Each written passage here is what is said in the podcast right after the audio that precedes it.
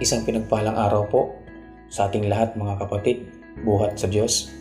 Isang malaking pribilehiyo po na ako'y gamitin ng Diyos upang may pahayag ang kanyang makapangyarihang salita sa mga oras na ito.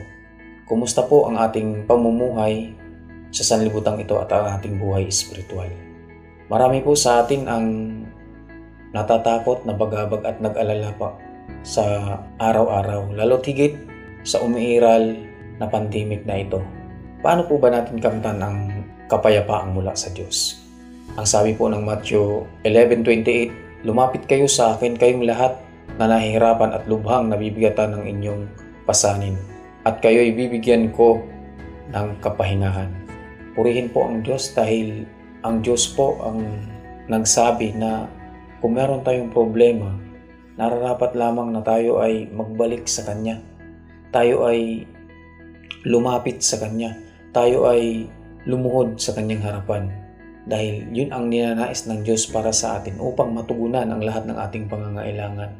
Maging uh, pangangailangan espiritual at pangangailangan pinansyal ay kayang tugunan ng Diyos ang lahat ng iyon. Ang Diyos mismo ang, ang tutugon sa mga iyon. Kung tayo ay bumalik sa Kanya, tayo ay lumapit sa Kanya. Ngunit kung tayo ay lalayo at gagawa tayo ng sariling desisyon, tayo ay hindi matutulungan ng ating Panginoong Diyos. Ang sabi nga po ng Pilipos 4.6 hanggang 7, Huwag kayong mabalisa tungkol sa anumang bagay. Sa halip hingin ninyo sa Diyos ang lahat ng inyong kailangan sa pamamagitan ng panalangin may pasasalamat. At ang kapayapaan ng Diyos na hindi kayang maunawaan ng tao ang siyang mag-iingat sa inyong puso at pag-iisip dahil sa inyong pakipag-isa kay Kristo Jesus. Purihin po ang Panginoon dahil siya po ang magbibigay sa atin ng, ng kapayapaan. Siya po ang nag-offer sa atin ng kapayapaan. Tayo po yumuko, tayo manalangin. Amang makapangyarihan sa lahat, tunay nga po o Diyos na kung kami Panginoon ay merong alalahanin sa buhay, merong problema sa buhay, merong karamdaman sa buhay, sa aming sarili, ay nararapat lamang Panginoon na kami Panginoon ay lumapit sa iyo. Tunay nga po o Diyos kami ay nag-alala, may nabibigatan kami Panginoon sa aming mga pasanin, sa aming mga problema, sa aming mga pangangailangan. Alam po namin o Diyos na kaya mo itong tugunan lahat Panginoon. Dahil ikaw Panginoon ang nakakabatid at may plano sa buhay ng bawat isa sa amin.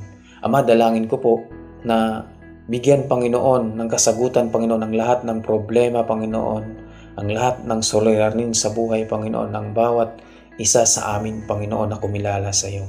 Gayon din naman po Panginoon, patuloy namin dinadalangin sa iyo Panginoon ang uh, pagbabago Panginoon ng ng sanlibutan Panginoon tungo sa pagkilala sa iyo o Diyos. Gayon din naman po Ama, ang COVID-19 Panginoon ay patuloy namin dinadalangin sa iyo na ah, matuklasan na nawa Panginoon ang ang lunas Panginoon na hindi pa uh, na nararapat na magawa Panginoon upang sa gayon Ama uh, hindi ito magkaroon ng side effect Panginoon. Gayon din naman po o Diyos uh, patuloy namin dinadalangin Panginoon ang pagkakaisa Panginoon ng Iglesia ang bayan ng Diyos sa sa puso, sa diwa, Panginoon. Gayon din naman po, Panginoon, ang, ang aming mga pastors, Panginoon, ang aming mga, ang aming bishop, Rolando Soriano, Panginoon, ikaw, Panginoon, ang mag-ingat sa kanila, Panginoon, maging ang mga elders, Panginoon, ng mga churches, Panginoon, ikaw, Panginoon, ang mag-iingat sa kanila, Panginoon, sa kanilang isip, Panginoon, sa kanilang puso, Panginoon. Loobin mo, O Diyos, sa mga kapangyarihan sa lahat na ang bawat isa, Panginoon, ay magamit mo, Panginoon, para sa iyong ubasan.